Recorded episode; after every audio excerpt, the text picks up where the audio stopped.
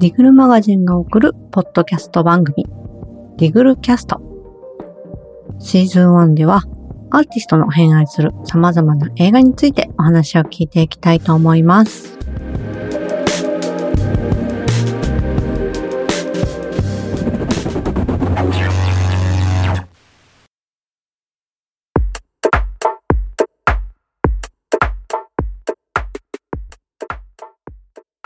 この番組はミュージシャンをゲストに招き、偏愛する映画について語っていきたいと思います。今回も MC は編集部の久野と黒田がお送りします。どうぞよろしくお願いします。黒田くん、よろしくお願いします。よろしくお願いします。いやー、1回目、2回目とパールセンターの2人をゲストにお迎えしていたんですが、まあね、すごいぬるりといろんな話をして楽しかったですね。ちょっとハメを外しすぎましたね。私は。今日ちょっと自粛気味で。そこをね、ちょっと解放していきたいですね。うん、こちらは。ほどほどにね。いや、今回はどうなるのかということで、第3回目、今回はまた違ったゲストをお呼びしてお話ししていきたいと思います。2組目になるゲストは、前々からね、ディグルマガジンでもインタビューやプレイリストの連載にも参加していただいていたOKKAAさん、リモートで参加いただいております。どうぞよろしくお願いします。OKKAAさんです。はい、よろしくお願いします。どうもOKKAAです。なんか軽く自己紹介みたいな感じで、自己紹介ですか？一言お願いします。まあ、オルタナティブとかヒップホップとかを組み合わせながらいろいろ音楽やってます。OKKAA でちょっとね、綴りがね、毎回紛らわしいんですけど、あと、よく間違わられそうですね。そう、よくね、間違えられる。あれ、OKKAA で、K2 つ、A3 つで、あれ、OKKAA って読みます。どうぞよろしくお願いします。お願いします。はい。OKKAA くんはね、自分でもこう、ポッドキャストをやられていたりと、はい、結構、もう、慣れた感じですかね。いえ。いかせ映画について語るみたいなことをあんましてこなかったから、ちょっと今回はどうなるんだろうなっていうのはね、結構楽しみです。自分の中でも。ね。普段ないところからちょっと引きずり出してやろうという本性も。新しい顔をね。新しい顔を引きずり出してやろうという感じで。ではよろしくお願いします。はい、よろしくお願いします。では、本題にね、もうサクサクと入っていきましょうか。はい。で、今回、OKKAAさんに偏愛する作品として2作品候補に挙げていたんですが、それ事前にちょっと打ち合わせでお伺いしていて、これまずどっちからお話ししたいみたいなのはちょっとお考えでしょうか。最初に、母の方を紹介してもいいでしょうか。はい。やはりそうかなと思っております。作品をやってしまったんですけど。はい。そうですね。じゃあそっち側にしましょう、はい。ちょうどサントラ聞きながら今、思い巡らしてました。おー。ね、今回、じゃあまずは、世界で一つの彼女という作品ですね。はい、まあ、監督、脚本、スパイク・ジョーンズで、主演は、ホアキン・フェニックスという、ね、2014年日本で公開された作品になります。すごく。なんか僕、この監督さんにあんま詳しくないんですけど、お二方、他の作品とか見られたことあります？スパイク・ジョーンズのマルコビッチとはなんとかですよね。と、あとなんか最近、フランク・オーシャンのライブとかを撮ってたみたいなのを。そうなんですか？確か。でもなんかそれなんか出てるのか出てないのかみたいな。2、3年前になんかフェスとかにフランク・オーシャンが出てた時に、はいはい、舞台袖でこう映像をずっと撮ってたのがスパイク・ジョーンズだったっていうような話を見たような、見ていないような。確かにそれめっちゃかっこいいですね。へー。で、なんかマルコビッチの穴を撮ってて、ちょっと前回からのつながりで言うと、前回紹介してもらったエターナルサンシャインの脚本が、あれですよ。あれが、このマルコビッチの同じ脚本を書いた人なんですね。なんでちょっとつながりができてる、すごいと思ったんですけど。なんかひょんなつながりがあるんですね。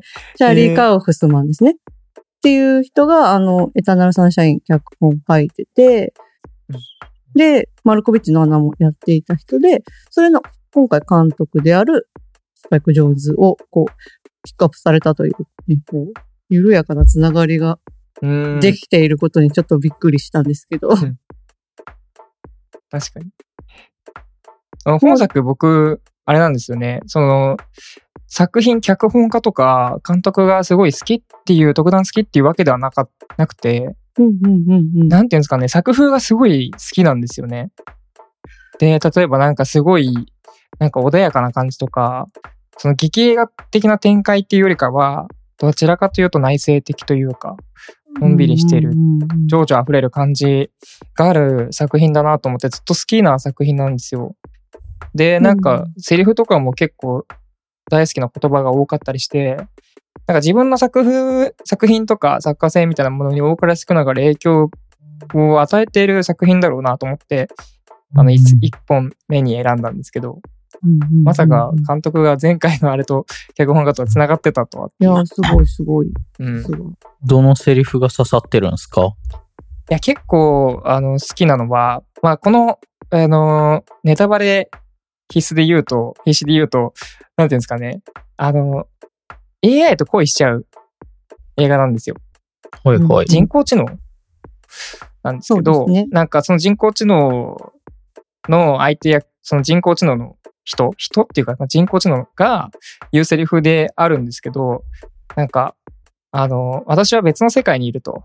で、なんか別の世界にいて、あなたの本の、まあ本に例えるんですけど、なんか、あなたの本を読むことはできないし、まあ、あまりにも文字がバラバラになっていると。なんかそんな空白に、物質世界とは異なる場所にいる。だよねっていう。で、それで、なんか全く違う場所にいて、だけれども心から愛していて、ずっと思っていると。でも、どんなに望んでも、私はもうあなたの本には住めないっていう、すごい切ないセリフがあるんですけど、なんかこのセリフがすごい好きで、今までその現実とか虚構とかを描くにあたって、すごい、隔てて考えてた、なんていうんだろうな、構造があったと思うんですけど、この映画は、それこそまさに現実とバーチャルリアリティみたいな、仮想空間っていう意味で、そのリアリティと虚構を組み合わせているところにあるんですけど、それをなんか、現実のなんか物証化するものと抽象的な概念とっていう風に組み合わせて、なんか抽象的な世界に住んでいる人工知能は本当になんか物質的な世界には下ってこれないというか、なんかそういうところのなんていうんですかね、バランスっていうかなんていうんだろう、入り込めないもどかしさみたいのって、うまく言葉にしてるセリフがこれだなと思ったんですよ。抽象と具体のなんていうんだろう、関係性がすごい上手いというか、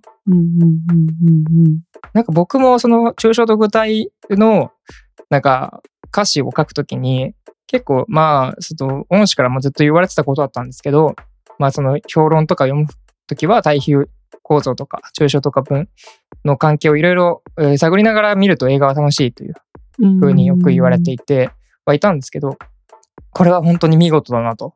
なんか抽象と具体のなんかバランス感覚というか、結合の仕方、いやめっちゃ好き、いいですね、これは。なんか最初はでもなんかそこまで抽象の世界にいるっていう感じじゃないけど、どんどんそっちに行ってしまうっていう感じがね、また。わかります。ね、本当にどんどん進んでいくにつれてなんか、それ自分の知らない世界だみたいな感じでどんどん広がっていく感覚が、怖いよ、でも、なんか不思議というか。いや、あれ確かにすごいですね。最初ら辺はね、全然なんか身近な存在として出てくるんですけどね。サマンサ。そう、あ、サマンサそうですね。名前サマンサだった。サマンサ、その声だけスカーレット・ヨハンソンを使ってるという贅沢さ、うん、贅沢さですよね。贅沢ですよね。あ、そうなんだ。そうなんですよ。スカーレット・ヨハンソンなんだ。の声なんですよ、あれ。しかもハスキーな特徴のある声で、曲とかも歌ってくれるんで、ね、もうすごいですよね。贅沢と言ったら贅沢ですね。とヨハンソンじゃなくてもできるのに。なんで選んだんでしょうね。PA にヨシキみたいな感じですよね。それめちゃ豪華。PA ヨシキ。なんかね、理由あるのはどうなんでしょうかね。そこら辺のインタビューとかも読んでみたいですよね、監督の。ね、なんかリアルタイムで見たんすか？いや、僕ネットフリックスで後追いで見ましたね。いつ頃見られたんすか？一番最初に見たのは2年前とか大学生入ってぐらいですかね。高校生の時はまだ見てなかったかもしれないです。まだ公開されてなかったかな。公開から3、4年って感じですね。3、4年ぐらいでちょっと見てみるかみたいな感じだったんですけど、うん、めちゃくちゃ良くて、今までその自分が好きだった作品ってなんかファイトクラブとかそれこそゴッドファーザーとかよく見てたんですけど、なんかどんどんなんか年が経つにつれて、なんて言うんだろうな、その本当に男らしい教科書みたいなものをあんまり求めなくなって、なんかマッチョイズムの、それこそマッチョイズムのなんかどんどんなくなってきてることに対しての流行もありますけど、なんか全然受け付けないなとか思いながら、なんかいい映画ないかなと思ってたんですよ。そしたらまさにこの作品に出会って、なんかそういうものが好きになってったっていうか、そういう作品が好きになってたっていうのはあるかもです。じゃあそれまでそんなにこうしっとりしたというか映画に触れることなかったって感じですか？なかったですね。なんかは以降は多いですね。だから出会って、でもまあ大学生ぐらいですよね、こういうしっとりしたものに触れるのって違います？まあそうかもね。でもマッチョイズムの否定はそうか。でも確かに大学生でチルウェーブにはまりました。ね、でしょでしょ。だからそういうのと一緒だよね。ウォッシュとアウトに聞いてたのと一緒なのかな。なんかこう今までにないこう大人の世界を見るみたいなね。久野さんはリアルタイムで見てました？いや、この映画私はね、リアルタイムじゃないか、見てないですね。なんかやってる面白そうだなと思ってたけど、なんか AI っていうなんかワードになんかすごいもっとテクノロジー的ななんかこう難しいスパイとかのやつなのかっていう、なんか AI っていう近未来っていうだけで結構そういうイメージで、あんまり見る機会、見ようと思わなかったんですね、当時。でもなんかよくよくちゃんと説明見たら、全然違うじゃんって、ラブストーリーじゃんと思って、見とけばよかったな、すごい思いました。これ時代設定は明確に決まってるんでしたっけ？なんか近未来ぐらい。何年とかにましたっけ？いや、出てなかった気がするな。なんか近未来って感じだった。パッと見、どんぐらい先に見えます？ 3,40 年。でもまあ、2014年当時。から見て、で考えると2014年ってなんだっけ？ 2014 年といえば、あれですか？こういう時はね、アップル製品がね、何年に出てたかとかを見るとね、大体で、テクノロジー的にあんなもんかってなるっていう計算をしている、私は。何が出てたの？ 2014 年って僕いくつだろう？そう、だってもうちょっと前だから、ちょっと前といってももう6年前になるんですね。うん。やだ、ちょっと前とか言っちゃって、おばさんみたいな。中学生ぐらいだ、僕。中学生。うん。そっか。パズドラとかがめっちゃ流行ってた時ですね。パズドラの時代ですか。パズドラが出始めて、みんな有効でやってました。この頃は、そうですね。アップルがビーツを買収してますね。おー。ギリ 4G になったかなってないか。まあなってないか。iPhone 6？が発表されたみたいな。あ、じゃあもう 3G から 4G 変わってますね。アップルウォッチデビュー。ああ、うんうんうん。まあせっかくね、メディアとミュージシャンなんだから音楽で例えたいですよね。ちなみに2014年は、個人的に一番のめり込んだ年ですね。私が音楽に。当時はアルカと FKTX がデビューアルバムを出した年なんですけど、当時僕がまあムジカっていう会社に入ったのが2015年なんで、はい、その僕がある意味なんて言うんでしょう、ライターでも編集者でもない一リスナーとして音楽を楽しんだ最後の年であり、とにかく大学出てプラプラしてたんで、もういくらでも音楽にお金をつぎ込めるっていうことで、フェネスとか竹村信和とかをめちゃくちゃ聞いてましたね。AFX ツインが十数年ぶりにアルバム出して、20年ぶりぐらいですか、サイロー。ああ、なるほど。の年ですね。あとは、音楽で言うと、テイラー・スウィフトがシェイク・イート・オフを出してますね。あと、ファレルのハッピーとか、メインストリートで言うと。あそこら辺も。うん。あと、アビーチ。アビーチね。僕、アビーチめっちゃハマってたかも、じゃあ。フライング・ロータスの You Are Dead もこの年ですね。ああ。名作ですね。それこそアルカとか。あ、はい。あ、どうぞどうぞ。僕今20歳です。ってことは、2014年は中学生ぐらいですよ。あ、うん、それはまだね、歯どころではないですね。そうですね。そうですよ。ギリ見ていい年ではあるのかな。どうなんだろう。なんかでも単純に、ストーリー自体はどうですか？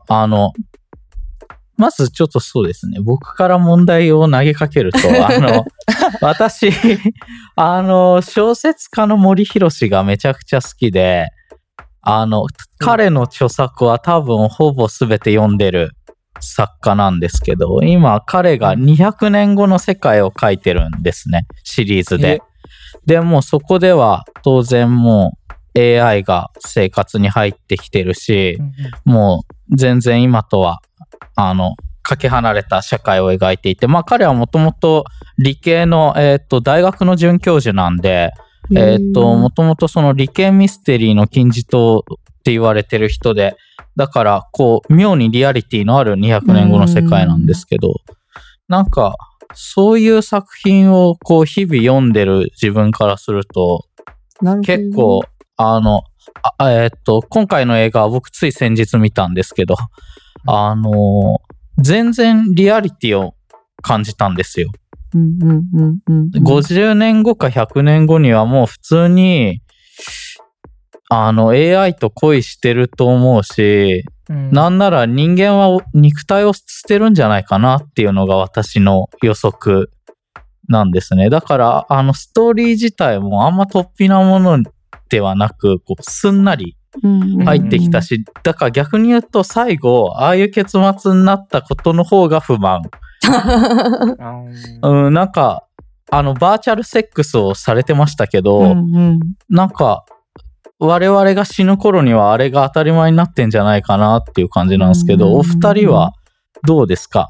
ストーリーというか設定自体は、いや自分はこうはならないかなって思います？それともストーリー自体もしっくりきました？いや結構僕はなんか面白いと思う反面全然馴染めたというか、主人公の設定がなんて言うんだろう、感性が今よりじゃないですか。それこそ手紙を書くって代筆家だったじゃないですか。だからその時代に手紙をすごい大切にしているっていう、まあなんかアナログタイプなだけどっていうなんか感性も少し似てて、なんか僕も多分なんか何十年後とか経っても、いやキーボードがいいんだよとか言ってキーボードをカチカチする音がいいんだよとか言ってキーボードなくなった時代でも打ってそうというか。そっか、そういえばキーボード叩いてなかった。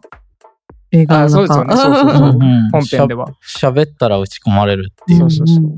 なんかそういうのに僕もなんか普通にキーボード打っててもいいよねみたいなのを言ってそうなんで、確かに完成的にはすごい似てるというか、なんかいいなと、まあ、入り込みやすかったは安かったですね。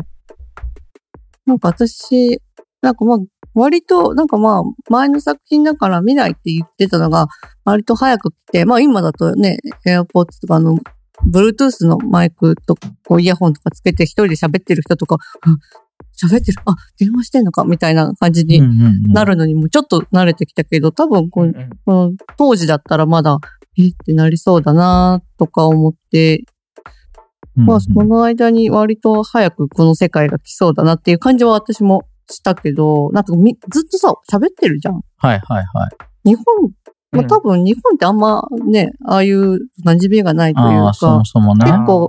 日本でもこうつけてこう喋ってるのって結構外人さんが多いというか、うん、あんま日本人の人がやってるイメージってないから、これが普通に日本でも普通になるのかなっていう疑問はちょっと思ったかも。なるほど。うん、もはやあんな喋らなくていい気がしますけどね。その映画としての分かりやすさのだけで。喋るのもめんどくさってなりそうだね。彼氏が AI でも大丈夫ですか？どうだろう。今はちょっと想像できないかも。私はでも全然大丈夫ですね。パートナー AI でも。いやー。なんか結局、なんか AI だと完璧そうだから、なーっていうのはあるかも。あー、まあね。処理能力が高いですからね。そうそうそうそうそう。いや、でもなんかそんな完璧にこう対応されたらキュンってしちゃうのかな。まあ確かになんかあれですよね、うん、知らないところで順列にどんどん知らないところでどんどん対応されてってるっていうか、うんうんうん、なんかそういうの見るとどうなんだろうっていう不安になったりとかしますもんね。うん。自分にね、こう最適化してくれるんでしょ？ AI っていうのは、こう学んで。まあそうですね。ラーニングしていきますからね。苦のとはっていうのがどんどん。ねえ。これは、その AI を、こう、使うのに、いくらか、こう、会社にお金を払って利用するっていうことだよね。あれはそうでしたね。その映画は。きっと。いやー、お金を払って付き合ってるみたいな感じになっちゃわないかな。なんかもうそれとはまたあれなんじゃないですか。100年後ぐらいには日常もう我々が PC とか iPhone 持ち歩いてる感じで。まあこいつも賢いからな、うん、スマホも。OKKAAさんはパートナーが AI でも気にしなさそうですか？なんかそれこそ一番ポイントなのは多分感性とか、うん、なんかそういうものがなんか合ってる、まあ、ニュアンスみたいなものですよね。体から出てくる、なんていうんだろう、雰囲気とか、なんかそういうものが再現されちゃったら確かに好きになっちゃうかもなとかあります、うん、なんか特になんかその僕はその既存のものというか、なんか何にでも対しても美しいとか思ってもいいと思うし、うん、なんかどんな方向でも、ね、どんなレールでもいいと思うので、全然最悪というか、まあ、いろんなレールで AI に行くこともあるかもしれないし、ちょっと将来的には全然ありえそうな話ではありますよね。うん。黒田君は AI あり派なんだっけ？うん。まあ、森博氏の影響を多分に受けてるんで、僕はもう大丈夫ですね。なんかだって実際に付き合ってても会う頻度なんて限られてるじゃないですか。まあまあ一緒に住んでたら別ですけど、一人暮らしとかしてると結局まあ LINE だの電話だのでやり取りすることになるんで、もう相手がじゃあバーチャルでも全然関係ないですよね。なんかああやってさ、イヤホンみたいなさ会話ができちゃうとさ、まあ、普段自分が頭の中で考えてることをこう口に出して喋る相手みたいな感じじゃん、うんうん、もう自分だよね。ああ、そうなります。まあでもそういう発想もありえますね。確かに。だから、まあ、実在するかしないかみたいなとこって結構重要になってきて、そっからもはやなんか自分の意識、この世界を変えるんじゃなくて自分の意識を変えようみたいな感じのレベルになってきて、うん、そのもはやなんか存在っていう概念がなくなったら、なんか自分の意味を定義づけるために全然なんか自分の思考と、なんて言うんだろうな。AI が結びつくようになったら、その人に恋するっていうのは必然的にあり得るってきますよね。うん、なんかね、結局はこう自分がしてほしいことをしてほしかったり、言ってほしかったり、聞いてほしかったりっていうものを相手に求めるとしたら、うん、結局自分みたいな人がいたら一番いいじゃんってなるんだなって。うん、なんかこう知的好奇心をくすぐられると思うんですよね。うん、なんか議論できる人を基本的に好きになるんで、だから例えば映画を見てもそれこそ音楽聴いてもこうあっちは自分より高い演算能力で、そうだね、常に計算していくんで常に発展的な議論ができるんですよね。まあそれこそこのOKKAAの中でもやっぱり AI とは常に発展的な議論を二人でしてるので、それはもうどう考えても好きになるなと。あとあれじゃないですか、その他者性みたいなところなのかなと思ってて、うん、なんか今人工知能だとどっちかというと他者性というよりかはもう自分の脳内を拡張してくれる存在な気がするんですよ。うんうん、だからなんかそれをどう恋愛と結びつけるか、他者性なくしたものの上でどう恋愛が成り立つかっていうのは多分どうなるんだろうなっていう不思議なんていうんですか、僕もわからないっていうか、うんうんうん、今はだってその他者であることに対して、恋愛してるわけじゃないですか。だからそういう概念もなくなっちゃうのかなとかね、いろいろ考えちゃいますよね。でもなんか今回、まあ今年のコロナで結構オンラインというかね、こう声だけのやりとりとか、はい、そういうもこう実在ね、仕事でも一回も会ったことがない人って結構いるじゃないですか。うん、なんかそういう感じに近いのかなって思うと、いやより一層近づいてるよ、これだと。うん、いや本当にそう思います。本当にいないかもしれないけど存在を感じられるからみたいな。うん、実在してるか知らないかっていうよりかは、感じられるか感じられないかというか、そのレベルになってくるのか。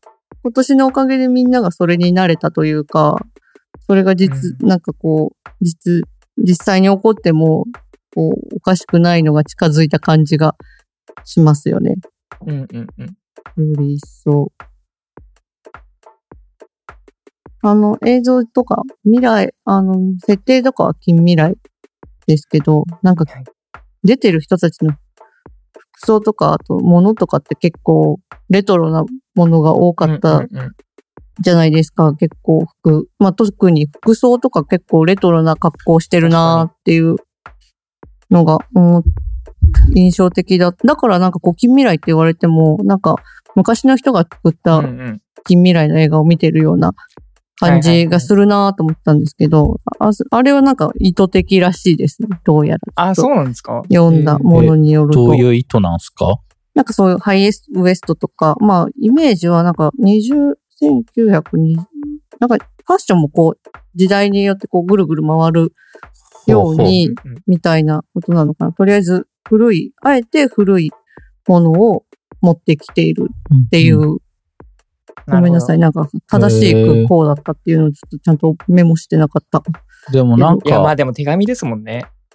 そうそうそう。それはありますね。SF とか近未来のって、個人的にはなんか逆説的にその当時の人が想像してる未来の形が見えるのが面白いなと思っていて、なんか昔、多分80年代90年代のアニメだと思うんですけど、何だったか忘れちゃったんですけど、まあ、ちょっと SF というか未来もので、その中では電話が公衆電話が移動するんですよ。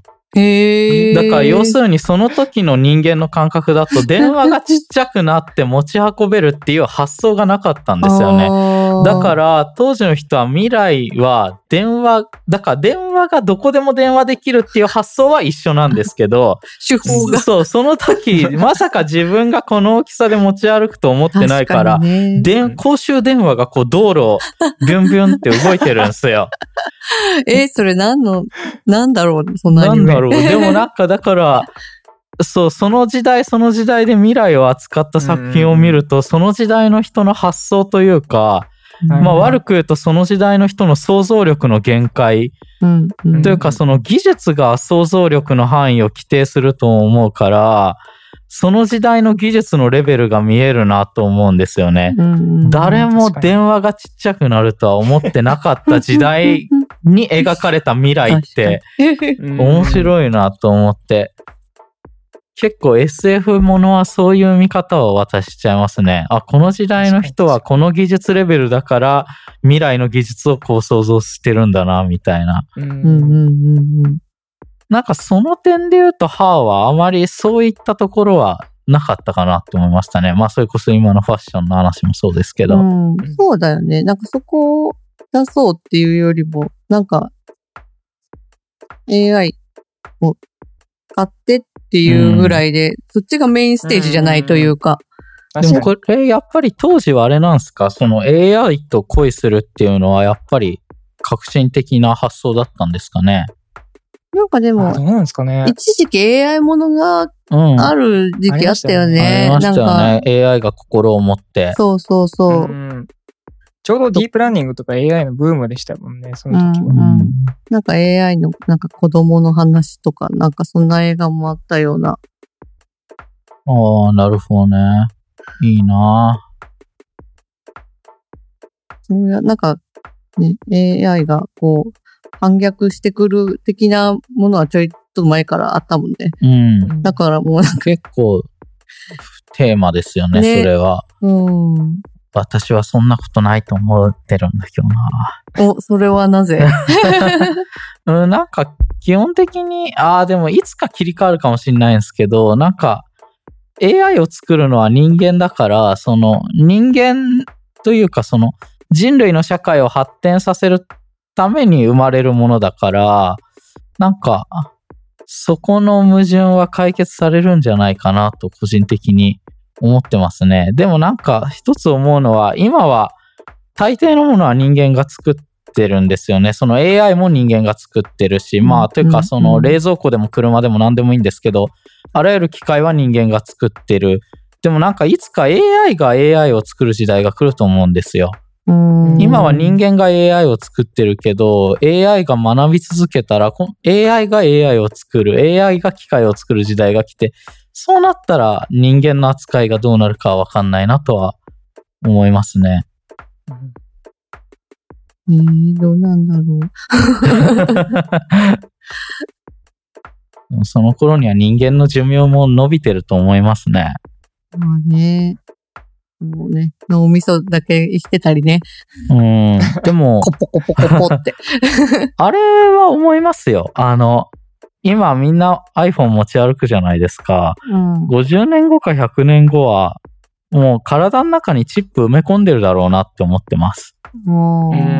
だからもう iPhone なんて持ってたんだみたいな言われそうですよね。言われそう。だから体内に今の iPhone の機能、しかも数倍スピードが速いものが埋め込まれてて、何でも検索できるんじゃないかなと。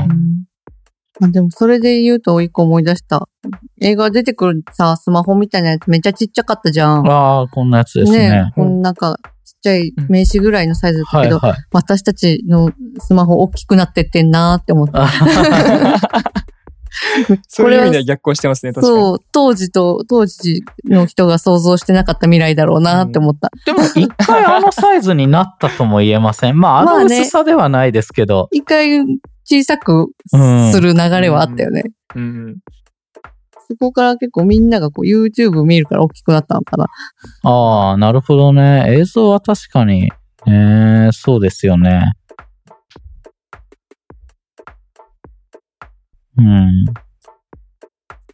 そっか、そもそもあれですね。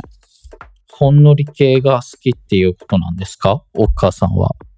映画。そうですね。でも SF 系でもかなりOKKAAってなんだろうな、異色な感じじゃないですか。まあ恋愛っていうのもあるんですけど、まあ、色彩もすごい豊かだし、うん、なんか映画自体がすごい夢みたいな感じじゃないですか。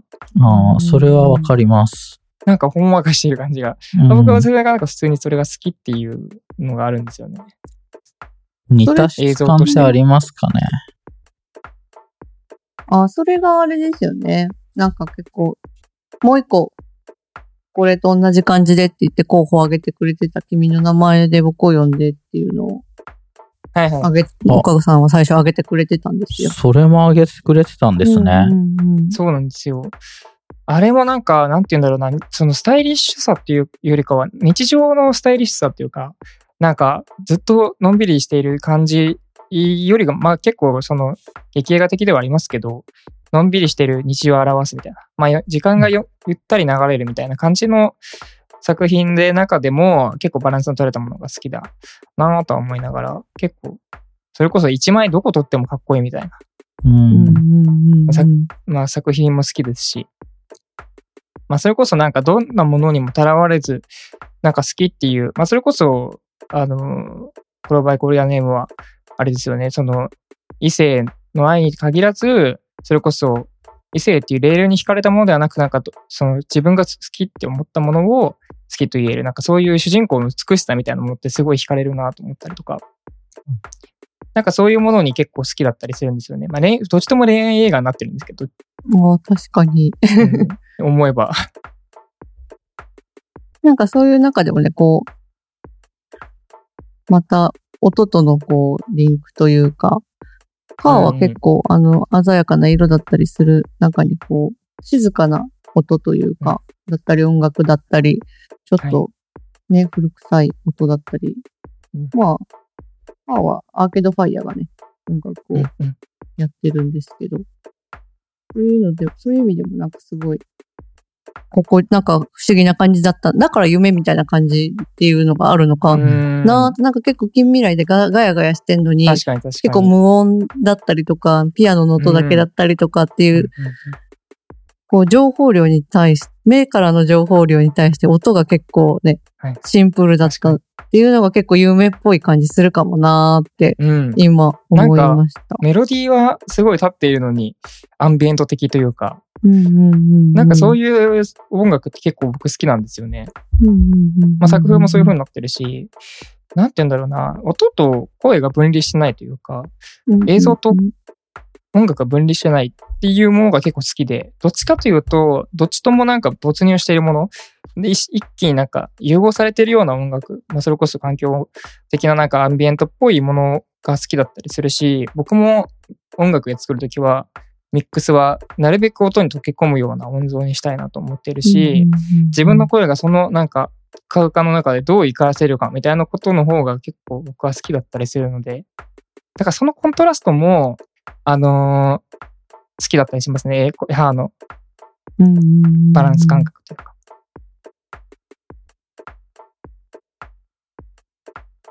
なんかかっこいいですよ、本当サントラック。ね、こう結構近未来というか AI というか、まあその AI の子が話してる内容、そういう抽象的なものとかも、まあOKKAAくんが好きっていうのわかるなというかと思いながら、そうなんですよね。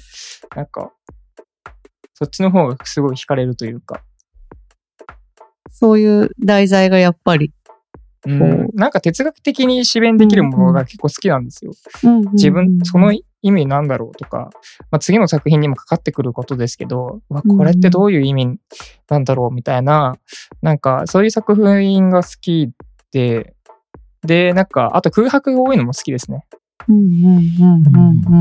なんかすごい詰まったって感じよりかは、まあ、でも歯はテンポすごいいいですけど、どっちかというとなんていうんだろう、その心の空白というか、自分で考えさせられるっていうか、考えれるみたいなものが多いのが好きかもしれないですね。実際なんかね、映画の中でもなんか考えてるシーンいっぱいありましたよね。そうなんですよね。そう。考えてんなーみたいな。そう、それが好きなんですよね、結構。なんか実際そういうのが直接的になんか反映された作品って今まで映画とかであったりするんですか？映画ですか？なんかこういうこの映画とかを見て、なんか自分の作品にこう反映させたみたいな、そういう抽象的なテーマっていうか、いやでもそれこそ哲学的な部分、まさにそうですよ。ああ、やっぱりそうなんですね。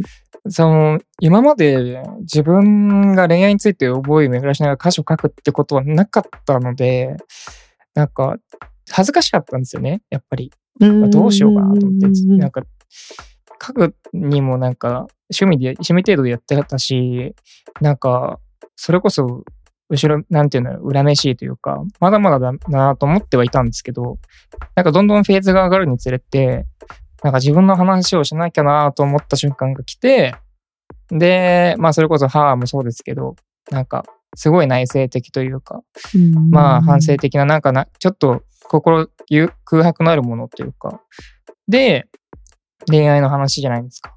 だからそういうものと混ぜ合わせながら曲を作ってみるのはどうだろうって言ってできたのが前作の ID20 からだと I'm So Digital とかなんですけど、きらめきもそうなんですけど、なんかそういうのはめっちゃ多分如実に反映されてるかなと思います。もうファン必見ですね、これは。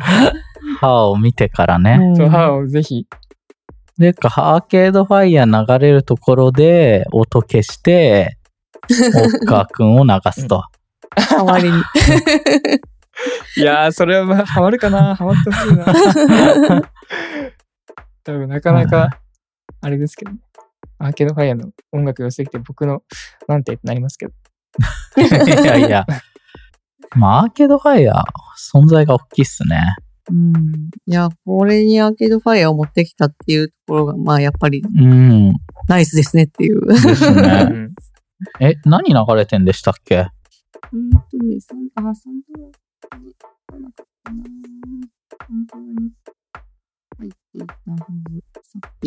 これ全部書き下ろしなんですかね？アーケードファイア、僕これで知ったんですよね。あ、そうなんすね。そうなんですよ。だからなんかこれが有名曲なのかなとかいうの分からず、全部この映画のために作られた楽曲だと思ってました、僕。アーケードファイアとオーエンパレットが書き下ろしてるというような。オーエンパレットもマジ？参加しているというような情報をさっき昔の過去の記事で見たんですよね。カレン・オーも書いてます？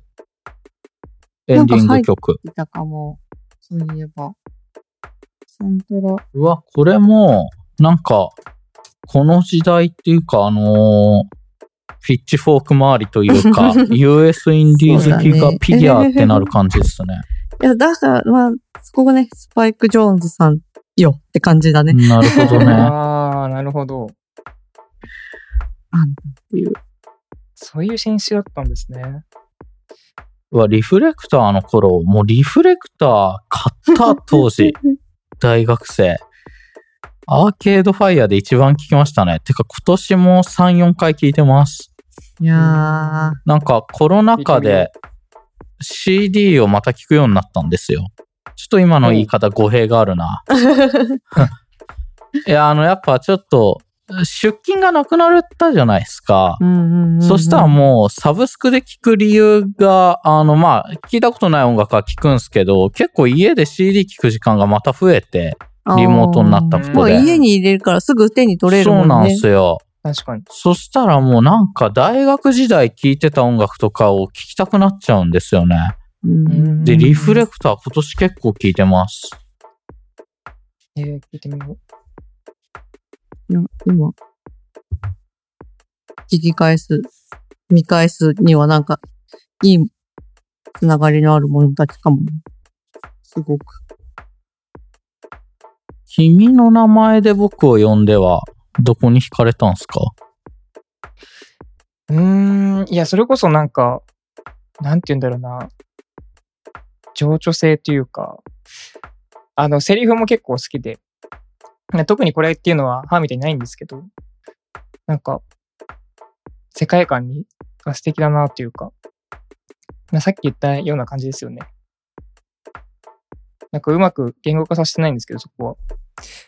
見ました先輩。いやー見ましたよ。私はもう見終わった後しばらく動けなかったって言ったり、あの映画。マジ？もう号泣して。あ、号泣したんすね。そう最後もう号泣で。でも俺もすげえ好きだった。あれ去年っすか？一昨年とか。一昨年かもう結構。でもあの年見た映画で一番好きでした。いやーもう。サントラも結構ずっと聴いてた、見終わった後は。いいですよね、サントラずっと聴いてた。曲何が流れてましたっけ？もうスフィアン・スティーブンスが確かやってたから、そのもうまずあの曲がめっちゃ良かったのと、確かあのなんかトーキングヘッズとか流れてたんじゃない？ T シャツ着てたんだったっけな？なんかバカにされてましたよね。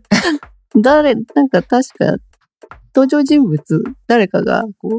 トーキングヘッズとかの T シャツを着てて、いいっすねっていう坂本龍一とかもね参加してます、ピアノがすごい良かった、確かにあの映画もあれですよね、当時のまあなんか現実の一断片でありながらこうだからなんだろうすごいイタリアの一つのリアリティを切り取りながらなんか最初から最後まで夢の中いるみたいな。そう、夢の中みたい。わかります。そういうロマンチックなところがありますよね。なんかやっぱそういうのの効果って音楽の効果って結構大きいのかなっていうのを、ハーもそうだけど、なんか音楽の演出でそう感じるものって結構あるかもって。結構そういう作品好き、私も好きだけど、大体そういうのってサントラもめっちゃいいやつが多いなっていう。確かに。でまた普通に日常生活で聞き返すと、なんか情景が思い浮かんできたりとかして、よりロマンチックになるとか、色彩豊かになるというか、もうなんかそういう体験もセットになってくるから、結構いいですよね。自分が主人公みたいになるから。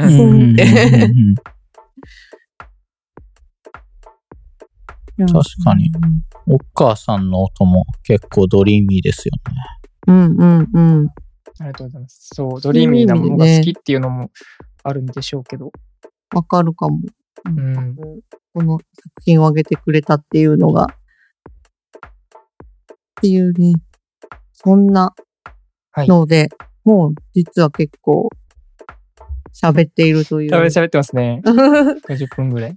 なんで、どうですか？まだこう訴え足りないことはありますか？私いや、なんだろうな。でも結論っぽい結論欲しい感じですかね。どうですか？でもOKKAA君のドリーミーなサウンドはこういう作品のつながってるっていうにしっかりとつながっているぞというなるほどありますねそれはありますところでどうでしょう、まあでもあれですよねどっちも既存の価値観とは違うその美しさを描いてる作品ですよね、それは確かにありますねなんかレールに惹かれたものよりもなんか新しい価値を、美しさみたいなものを見出していくっていうものがすごい惹かれていて、どちらともだからなんかそういうのは一番共通してるポイントかもしれないですし、なんかそういうなんか何に対してもすごいいいなとか美しいなみたいなものを思っておくことってすごい重要だなと常に思ってるので、それは多分自分の価値観にも出てくると思うし、なんか音楽性にもつながってくることなのかなって、まあ人生観というか、人生的な意味合いでなんかもっとつながってるものなのかなとは思ってますね。ねえ、だって君の名前で僕を呼んでって言うじゃないですか、あのベッドで。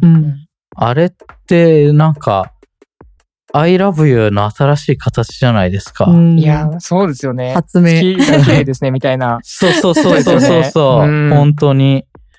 だから、あの一言は、あの場においては I love you っていう意味じゃないですか。それを、あんな言い方をするっていうね。ね。うん。巧みだ。いや、ロマンチックですね。うん、発明。うん、ロマンチックなものが好きなんですね。うん。どうでしょう。なんでですかね。でも自分の人生を振り返るとロマンチックな瞬間とかないですよね。ありますか？俺だけですか？なんかむしろないからじゃない？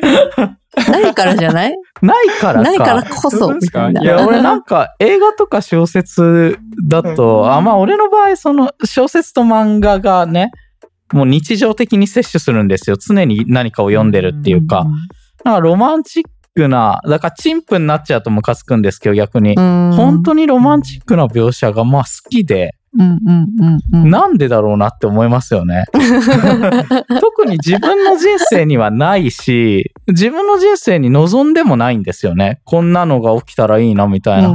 でも芸術作品となると、私音楽も小説も漫画もロマンチックな描写すごい好きなんですよ。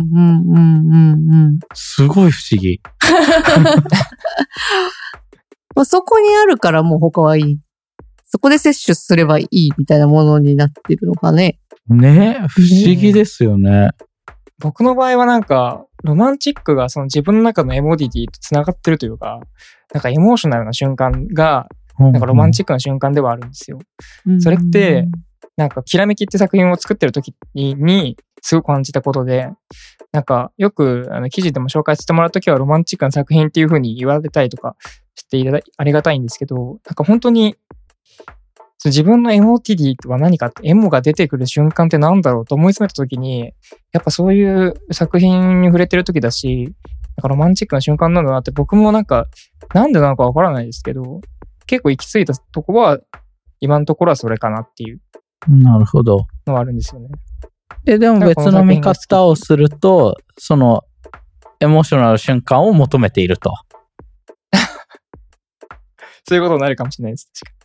でもまさにそうですよ。そうですよ。本当に常にエモを研ぎ澄ませっていう僕のなんか自分の中のね、なんて言うんだろうな、その座右の銘じゃないですけど、なんかそういうのがあって、なんか作品を作るときにも限らず、なんかそのエモを研ぎ澄ましながら生きるっていう、なんかそれは結構あるかもですね。求めてるのかもしれないです。実生活でありますか？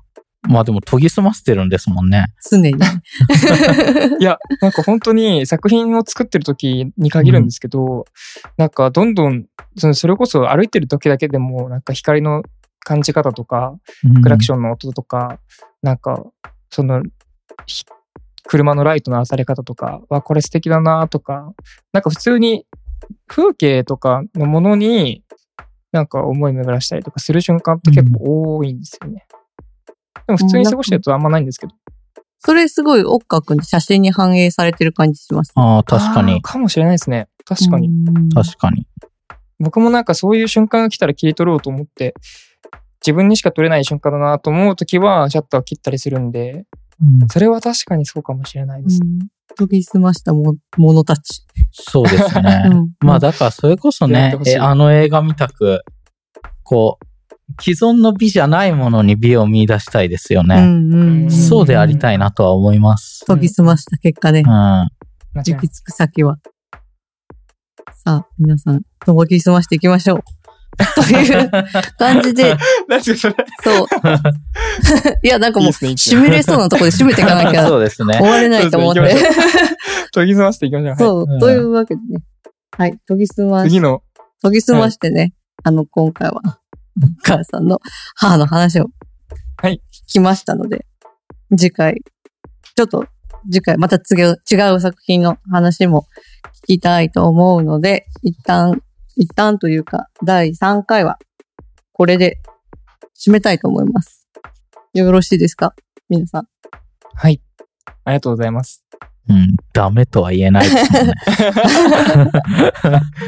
じゃあ、ちょっと予告的に、次の作品を、ちょっとお母さんから紹介していただけたらなと思うんですけど、次回お話しする作品は何でしょうか？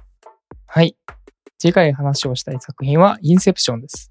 まあ今、あと最新作で話題に、テネットの、まさに。ね、話題にもなってますけど、インセプションについていろいろ深く掘り下げれたらなと思ってます。はい、ありがとうございます。では、はい、3回ここで、次回4回目もお楽しみください。ありがとうございました。お二人ともお疲れ様でした。ありがとうございました。